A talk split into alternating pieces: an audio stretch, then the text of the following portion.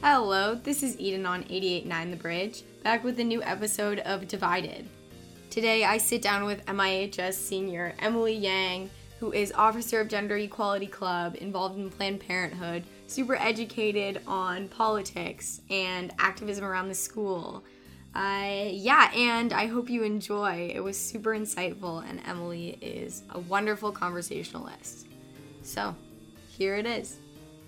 I am joined here with Emily Yang. Emily, thank you so much for joining me. Yeah, thanks for having me. I think it would be best to kick this off with a little bit of like your background, um, what your interests are, what you do around Mercer Island High School, or how old you are and where you go to school, even though okay. I just kind of spoiled it. Okay, well, I'm 17. Believe it or not, I do go to Mercer Island High School. I know. And I guess some of my interests, maybe just that aren't political. Um, I play a lot of soccer. I spend a lot of time with my dogs. Um, I guess moving more into politics. Um, I love reading, mostly political books and blogs. Um, I do a lot for Gender Equality Club and Planned Parenthood. And yeah, I guess more recently the city and school district, but that's another story. Oh yeah, I I wanted to ask a little bit more about your Planned Parenthood work. Oh, um, oh, yeah. Could you talk a little bit more about that? Yeah. So there's internships available for high school students, which basically now that it's online, honestly, it's a little bit better than it would have been because we don't have to go to a field office and we could do stuff for all of Washington. So especially during the voting season when we were trying to get um, referendum 90 passed, which does a lot better in liberal cities because it's for um, comprehensive sex ed um, versus in more conservative ones. Um, it meant that we could actually meet with like voters from more conservative areas and try to flip them, um, as well as meet different organizers across the state. But mostly we do a ton of phone banking. Yeah. Okay. And I, I kind of want to talk a little bit more about that later because that sounds really interesting. Okay. But for now, we're supposed to be talking about your interests not related to politics, even though I don't know. I want I want to get into it, okay. but I want to do some rapid fire favorites to get to know you. And if we think of any other ones that I missed, we can do those too. Okay. But first is movie. Ladybird or Dunkirk? Oh, Ladybird was so good. So I haven't seen Dunkirk though. I just like well, okay. I first watched it not knowing Harry Styles was in it, and I loved it. And then I realized Harry Styles was in it, and I watch it so much more because I love him. I I just love Saoirse Ronan which is why I love oh, Ladybird. Oh god, her accent's beautiful. Oh my god, yeah. Um, and now a TV show. Right now, I'm watching Brooklyn Nine Nine, but otherwise, I would say Criminal Minds or New Girl. Very different shows. Oh, those are good picks. I've yeah. seen. I Criminal Minds is is one of those shows that I always go back to when I don't have anything else to watch because I've seen like all the episodes. Yeah. So that's good. Same with New Girl, actually. Feel good. Mm-hmm. Um, mm-hmm. now I, I I put book, but I want plural because I know that you're a reader. So, what are your favorite books? Anything you're reading at the moment, or like all time favorites? Okay, all time favorite is A Tree Grows in Brooklyn. I read that every year. Um, I just finished one called The Forgotten Daughter, which is about like Quebec independence, which I had no idea about until I read that. Um, over the summer, I read Homegoing, which is super good. Have you ever read Homegoing? I haven't. What's it about? Oh my gosh. So it starts in Ghana at the beginning of the slave trade, and then each chapter alternates between a new generation, one in Ghana and then one in the US. So like it goes all the way from like the beginning of the slave trade to like the mid 20th century and like past Whoa. the Harlem Renaissance. It's so good. So good. That it sounds good. Mm-hmm. Um well, I, I'm gonna have to look more into your book. Yeah, I, I feel like I trust I trust your book recommendations. No, that one's um, so any any other things that you're reading or that you've read recently? I mean, right now I'm reading one called with a book called Without Conscience, which is just about psychopaths, which was very ironic Ooh. to read um, during the presidential election. But that's again politics. But I was like, oh, there's some connections here. Um, are you taking psychology? I took it last year. Oh, because we're doing the book assignment right now where everybody picks a psychology related book and they're reading it. And I thought yeah, maybe. So I, I think I read actually you might like this too uh, The Lucifer Effect by Philip Zimbardo. I'm reading that right now. Sounds so good. I love that. Okay, good. I'm not that far into it, but I also didn't know when I chose it that it was like 530 pages. That's thick. It's a little bit of a mistake, but it's okay because it's interesting. Um, favorite songs, getting into music. Um, I really like Formation by Beyonce. Um, Don't Stop Me Now by Queen. That's a good one. Africa by Toto. Also yeah. a good, good one. Um, recently, definitely Cherry by Harry Styles. Um, Superposition by Daniel Caesar. Those are wow. that those are good picks. Thanks. And and then I wrote down artist, but for a sec when I looked at my little favorites list, I was like artist like visual artist or artist like music. Oh, so I I, guess it would be good to do both. Okay. Um, well, I don't have that much experience with visual artists, but I really like French Impressionism. So I guess Monet. Okay, um, Also, I really like Picasso. I just because that's how I can paint because I'm not good at painting. Um, and then like audio artists, I like Harry Styles. um, I'm basically like all the ones I just listed, like Harry Styles, Frank Ocean, Beyonce, Daniel Caesar. Okay. And and now favorite font or fonts. depends on I guess it depends on when you're using it, you know. Well, I love Adobe Garamond Pro. I have an illegal copy downloaded to my computer because you usually have to pay like 70 bucks for that. I, you have to pay for fonts, which I didn't know. I did yeah, I didn't know that either. Oh my god, but that one's so good. And like every good book is written in Adobe Garamond Pro, like Harry Potter, for example. um, yeah, that one's kind of supreme. I don't really want to add anything up with that. Okay, okay. And then I'm trying to think, did we forget any favorites? Oh, I remember something I wanted to ask that's a little bit random. But did you end up writing your college essay about fonts? No, okay, wait. Actually, I wrote one for UCs about fonts, but I felt that it'd be weird to like leave something at fonts. So I wrote one about how like I loved fonts in elementary school and was like really good at analyzing Yeah. them. And then how like loving ambiguity and like finding really small details is super helpful for um political activism. So I just I remember you telling me about that idea and being like, that is that is I don't know, because I wanted to write it like that, like plus being mixed race. But then I was like, whenever I read books about people's races, I'm like, or not books, essays about them, it's just kind of like it's there. And then like what are you supposed to do with it? Yeah, yeah. but I I'm glad you used it because I, I don't so creative. Like who would I don't know who would think of that. So now I guess we can transition into talking about your political beliefs, politics in general.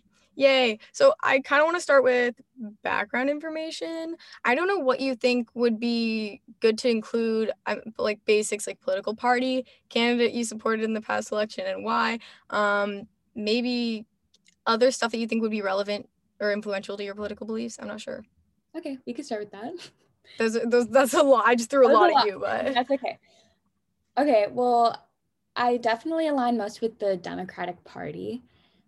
I mean, it's all a spectrum. So I guess if I did my political compass correctly, it's like pretty far left and pretty far down. So there you go. In terms of the past presidential election, are you talking about the primaries or the actual election? I'll say the actual election. Okay, well, I definitely supported Biden over Trump because I just think that he definitely has a more unifying rhetoric for the nation and he has much more concrete plans on COVID 19. And all of his plans for economic growth in the future tend to circulate around uplifting the working class or the people that were hit the hardest by the pandemic and not Mhm. just giving tax breaks to the really wealthy corporations. Um, I actually had my sister goes on a Omegle and goes under like a specific Trump category. So we went under that and I met a little boy who was wearing a MAGA hat. And he asked me why I liked Biden. And I was like starting to talk about economic progress. And he was like, you know, like Obama caused the 2008 economic recession. And then I said, you know, Obama was inaugurated in 2009, correct? And then he called me like a slur for Asians and hung up. So that was wonderful. I love the youth of America. God, uh, that's the worst. it was kind of funny, but yeah. I- I I feel like that's a good segue into kind of talking about the differences between parties because I also I remember you had a blog post about wearing an AOC sweatshirt and a Black Lives Matter Oh, strip yeah. in Idaho, was it? Will you tell the the story? Yeah, well, so I went to Montana to take my SAT. Crazy. It was before things got really bad in Montana. And where we were was super close to Wyoming. So we went to Yellowstone. I was wearing my AOC sweatshirt because I wanted to wear that to take the SAT. And I was also wearing a jacket because it was cold. And I'd had like Black Lives Matter tape on the back from protests in Seattle earlier that year. And I didn't know it was still there. And there's like those little like geysers and stuff that like blow up your hood. And people were looking at me so strangely. And before I went there, I'd researched so I knew that like Wyoming's one of the whitest states in America and it's also one of the most Republican ones. So I got a lot of weird looks there and that was basically the premise of my story. Do you think you learned anything else from going there other than just getting funny looks and noticing the cultural difference? Yeah, well, I would say the most influential thing was talking to a kid at the SAT center because he was literally like a rancher in Montana, which is very different from my life. And we were talking and honestly having a great conversation about like postgraduate plans, um, what our lives were like because he also plays like soccer and basketball. But then after he got in his car and was like wearing a MAGA hat, and I was like, oh, well, I guess he's a Trump supporter after that wonderful conversation we just had. But mm-hmm. I mean, I guess I realized that Montana and Wyoming are super different, not only demographically, but also, I guess, economically. Like they all live on, well, not all, but a lot of people like live on ranches. Mm-hmm. Yeah. And think that's where they get all of their money. So I think that Trump probably appeals to those kinds of people more. So I was like, okay, I can't really blame him. That just, it is how it is. Yeah. I, I'm, I think that that experience that you had with that boy kind of reflects a lot of what we're trying to do with divided and in that you had a regular conversation with him where you guys were talking about life and you happen to have probably dramatically different political beliefs but it didn't really it didn't matter in one context. I think that's important to point out. On the topic of your blog and blog posts will you talk more about starting your blog what it's called and like why you decided to do it? It's called yang and yin because it's opposite of yin and yang, and my last name's Yang. Um, I think I started it back in June during a lot of the protests, just because I felt, especially on Mercer Island, there was a lot of ignorance surrounding them. And also, even though I think we do pride ourselves on being a pretty progressive school and city, um, there's still ways to go in terms of what we're learning and how we're talking about it. So it started with that, talking about like the history of protests. And I think there's always, I mean, there still are a lot of talks about like, oh, we shouldn't protest. It's like um, rioters and looters, and that, that was kind of upsetting to me. Um, yeah, so I think it did give me a chance to like talk to um, like one of my soccer teammates, which is sad, but like she's one of the few black friends I have, just because there's like not that many in Seattle or Mercer Island. So she mm-hmm. she lives in Burien, but talking to her about um, like her and her family's opinions on that and not just like forming my own opinion immediately or like looking at my friends' um, opinions immediately um, was super helpful and i kind of wanted to share that because i think it's not something that's immediately accessible to everyone um i think that's great i I think it seems like a fun thing to have a place to voice your opinions, like a blog. It's kind yeah. of what radio is, a place to. I know. I was like, I, mean, I don't like talking that much, so like I think we just kind of do what we do, but with different forms of media. Yeah, you're right. um, so for the blog posts you've written themselves, what are some examples of things you've written about? Well, one of my favorites is one on the gender pay gap and all of the different factors that go into it. Because, like, I don't know, if you think about it, there's so many. Like, mm-hmm. socioeconomic status, obviously, um, immigration status, race, disabilities, etc. Um, I also wrote one about SCOTUS's ruling on birth control.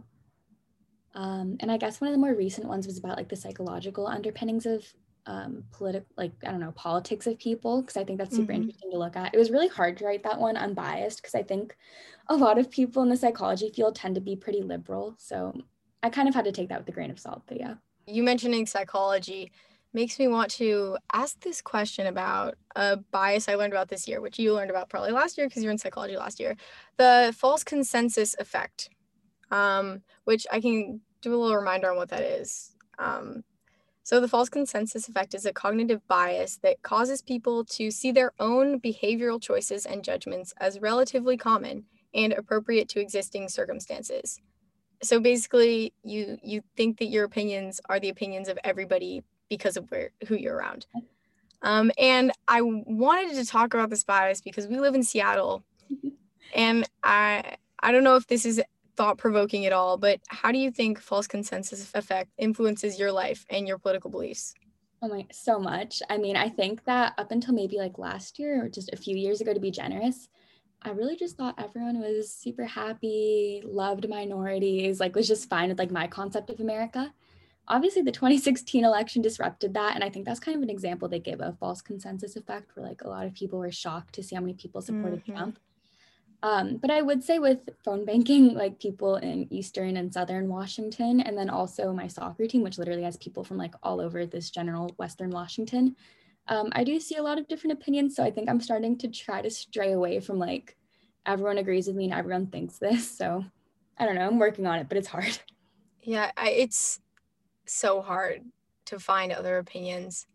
And I also found myself accidentally falling into the pattern of seeing these opinions around me that are so widely accepted that, that align with my own and then thinking that it's the correct I know. option. Well, I find issues that also like TikTok is a very politically divisive place. I don't know if you want to talk about that or if you want to do it on your show, But are you on TikTok? No, not really, but I want to hear all about this. I mean, it's just that like I'll see like I don't know. You have first of all an algorithm for your feed where like basically I only see very like liberal people on my feed, but they'll like duet people who are super Republican who are just like abortion is murder and here's why like here's why women should be paid less. Here's why Democrats suck. And then like the other one is like just people and they're like they're not even arguing with like good debate. They're just like mm-hmm. laughing at each other or doing something that's like funny at first. And that kind of leads into my other thing that I've been bothered with recently, which is like when people steal signs. Um yeah I don't know. Like, I think I was talking to someone about it and they're like, oh, it's just funny. But like, at the end of the day, stealing a sign is not going to change anyone's opinion and it's going to make them buy another sign and support that candidate more. So, the sign stealing thing, my opinion is I don't support taking of any sign. If it's a Trump sign, I don't think you should take it. If it's a Biden sign, I don't think you should take it. I think the sign war during the election was, oh my gosh.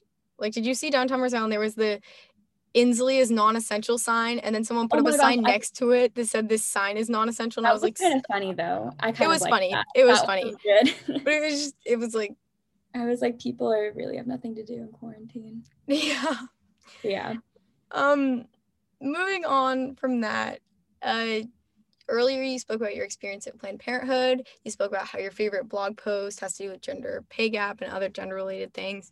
And you also mentioned comprehensive sex ed and fighting for that. And also Gender Equality Club. Yeah. And I want so you ha- you seem to have this passion for gender equality.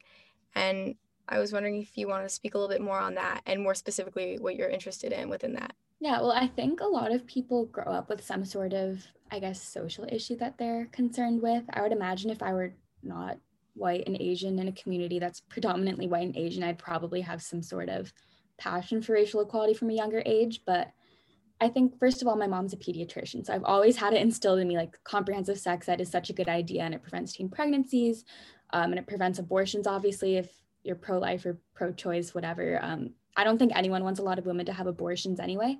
Mm-hmm. Um, but yeah, I think Planned Parenthood has come under fire a lot since Trump's presidency, despite its being um, the biggest distributor of abortions and also a distributor of a ton of other things like information and lessons um, and contraceptives.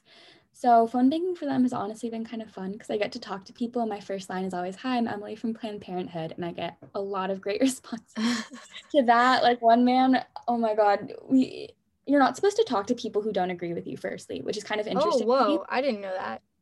Yeah, well, I was also listening to a podcast for like political things too. You start with like, do you support like Biden, for example, if you're phone banking for them. And if they're on the fence or they support him, then you'll be like, okay, go vote. And if not, you're like, thank you for your time. Good night. Oh. So it's oh. similar for Planned Parenthood. Sometimes I'll actually stay on the line just to see what they have to say. Um, mm-hmm. And sometimes it works. But once this one guy just started talking about how, like, if his wife went outside wearing a short skirt, he would like be disappointed in her, how Black people should advocate for themselves differently. And I was like, wow, very different Yikes. Washington. But yeah. And are you phone banking only in Washington state or is it other states? Um, for Planned Parenthood, it's just Washington State, but I have been I phone banked for AOC after or like during the census count just to get people in her borough to sign up for the census, and then also I phone banked for Jon Ossoff this past Saturday, so that was Georgia. So you've been very busy doing phone banking. It's kind of funny though, so uh, talking about Planned Parenthood, I think what you mentioned about it being a huge provider of abortions, but also offering a lot of other services is something that people forget in wanting to cancel Planned Parenthood, get rid of Planned Parenthood. Um, what are some of the other services that Planned Parenthood offers? Well, I mean, the part that I'm most associated with is political movements. So they have a ton of people who volunteer for them because I think anything that's like super attacked, other like people will be like, okay, I'm going to back it which is kind of why I'm in it.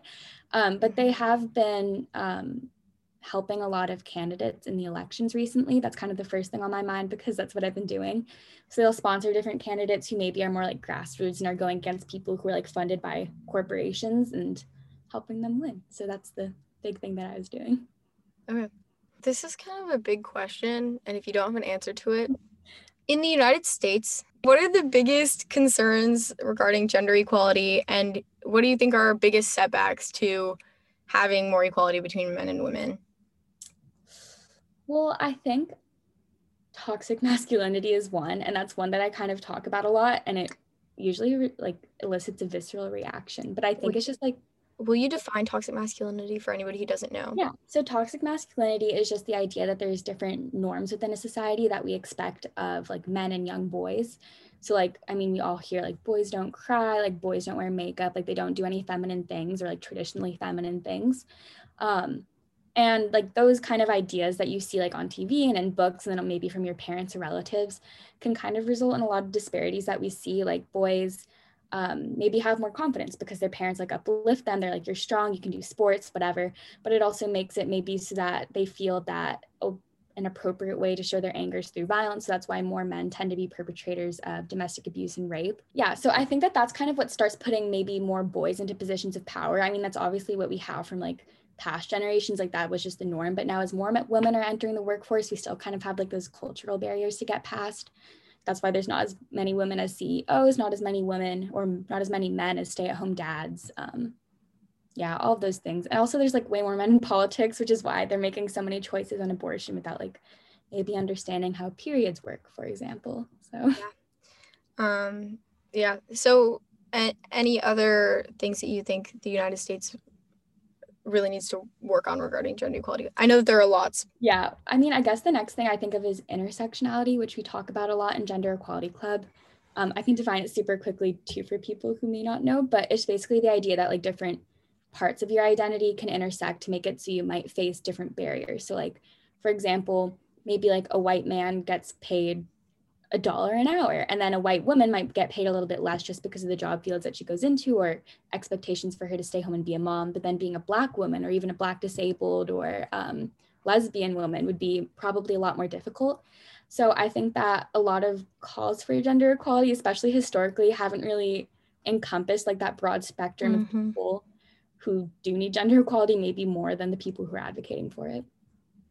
Yeah it's it's kind of fun because I learned about all these things in gender equality club. I know. I think I learned about them to like teach them. So there you go. I think unless there's anything else on gender equality, I That's think all I got. Okay. I, I don't know how easy this will be to answer because I've never tried to answer it, but okay. um sorry, I don't um, We're gonna find out. What is something you see in the other political party that you admire and what do you dislike? And then on the other end, what do you see in your political party that you admire and what do you dislike? Okay, I actually I feel like I've seen videos of this where people have to like do it for opposite parties. So I guess for the Republican Party, I do admire how they can all get behind their party and their presidential candidate. I think within the Democratic Party, there's huge issues where like, for example, it was like AOC versus Barack Obama on Twitter the other day because he was saying that like new radical politicians aren't going to get the same votes as more centrist ones. Um, what I don't necessarily like about the Republican Party, because I know most people in it are like very smart people who have very good reasons to be in it, but just not fully condemning like white supremacy or racism mm-hmm. or sexism that is kind of innate on like the outer end of their spectrum. Um, and then also maybe not like conceding when like, yeah, like maybe more universal health care is a good idea because I think some things are like basic human rights that maybe are a little bit more advocated by Democrats, but then they don't want to talk about that because it's more democratic.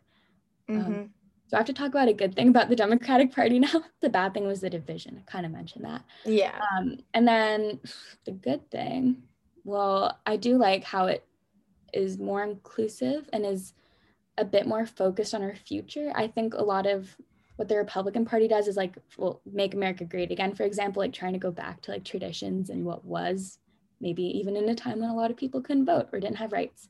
So I like how we're like looking at climate change and all of these things that are going to affect us soon. So that's important. Okay. Um, I like those answers.